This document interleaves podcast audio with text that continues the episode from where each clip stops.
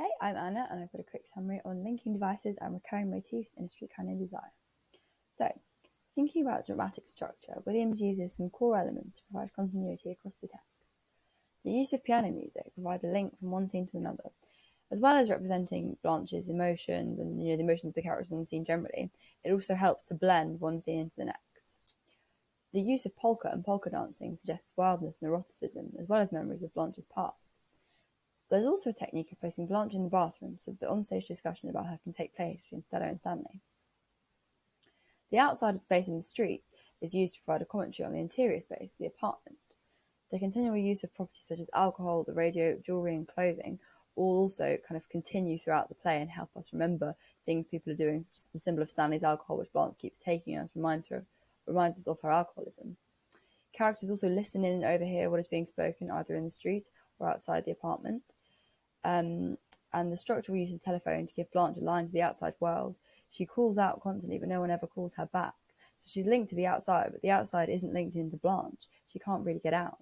There's also a good depiction of spaces, thinking about structure. So the gambling table is the male space and the female space is basically the other, anything that isn't actually at the table. They're kind of, you know, shoved into a different room or they're in a different space behind the curtain. They're not allowed to be at the gambling table where the men are. And that symbolizes a division between the men and the women. Thinking about recurring motifs, um, meat is an interesting motif because Stanley brings home meat and it puts him in this position of the caveman who leaves home to hunt for food.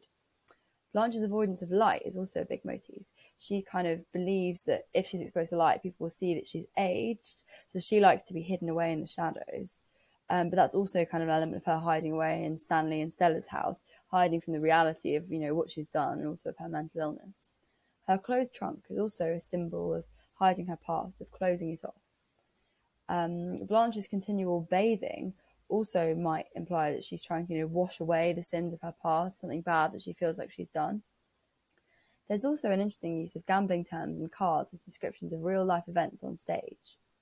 There's this kind of idea that life is a game, or you know that things are going to turn out a certain way, there's a plot device um, based on gambling. So there's this element, maybe even of Stanley having power over things. Again, he's you know the men gamble and the men control what goes on, and that same gambling imagery also represents events in the plot. So that's a really quick summary. Tune in next time where I'm going to be summarising genre.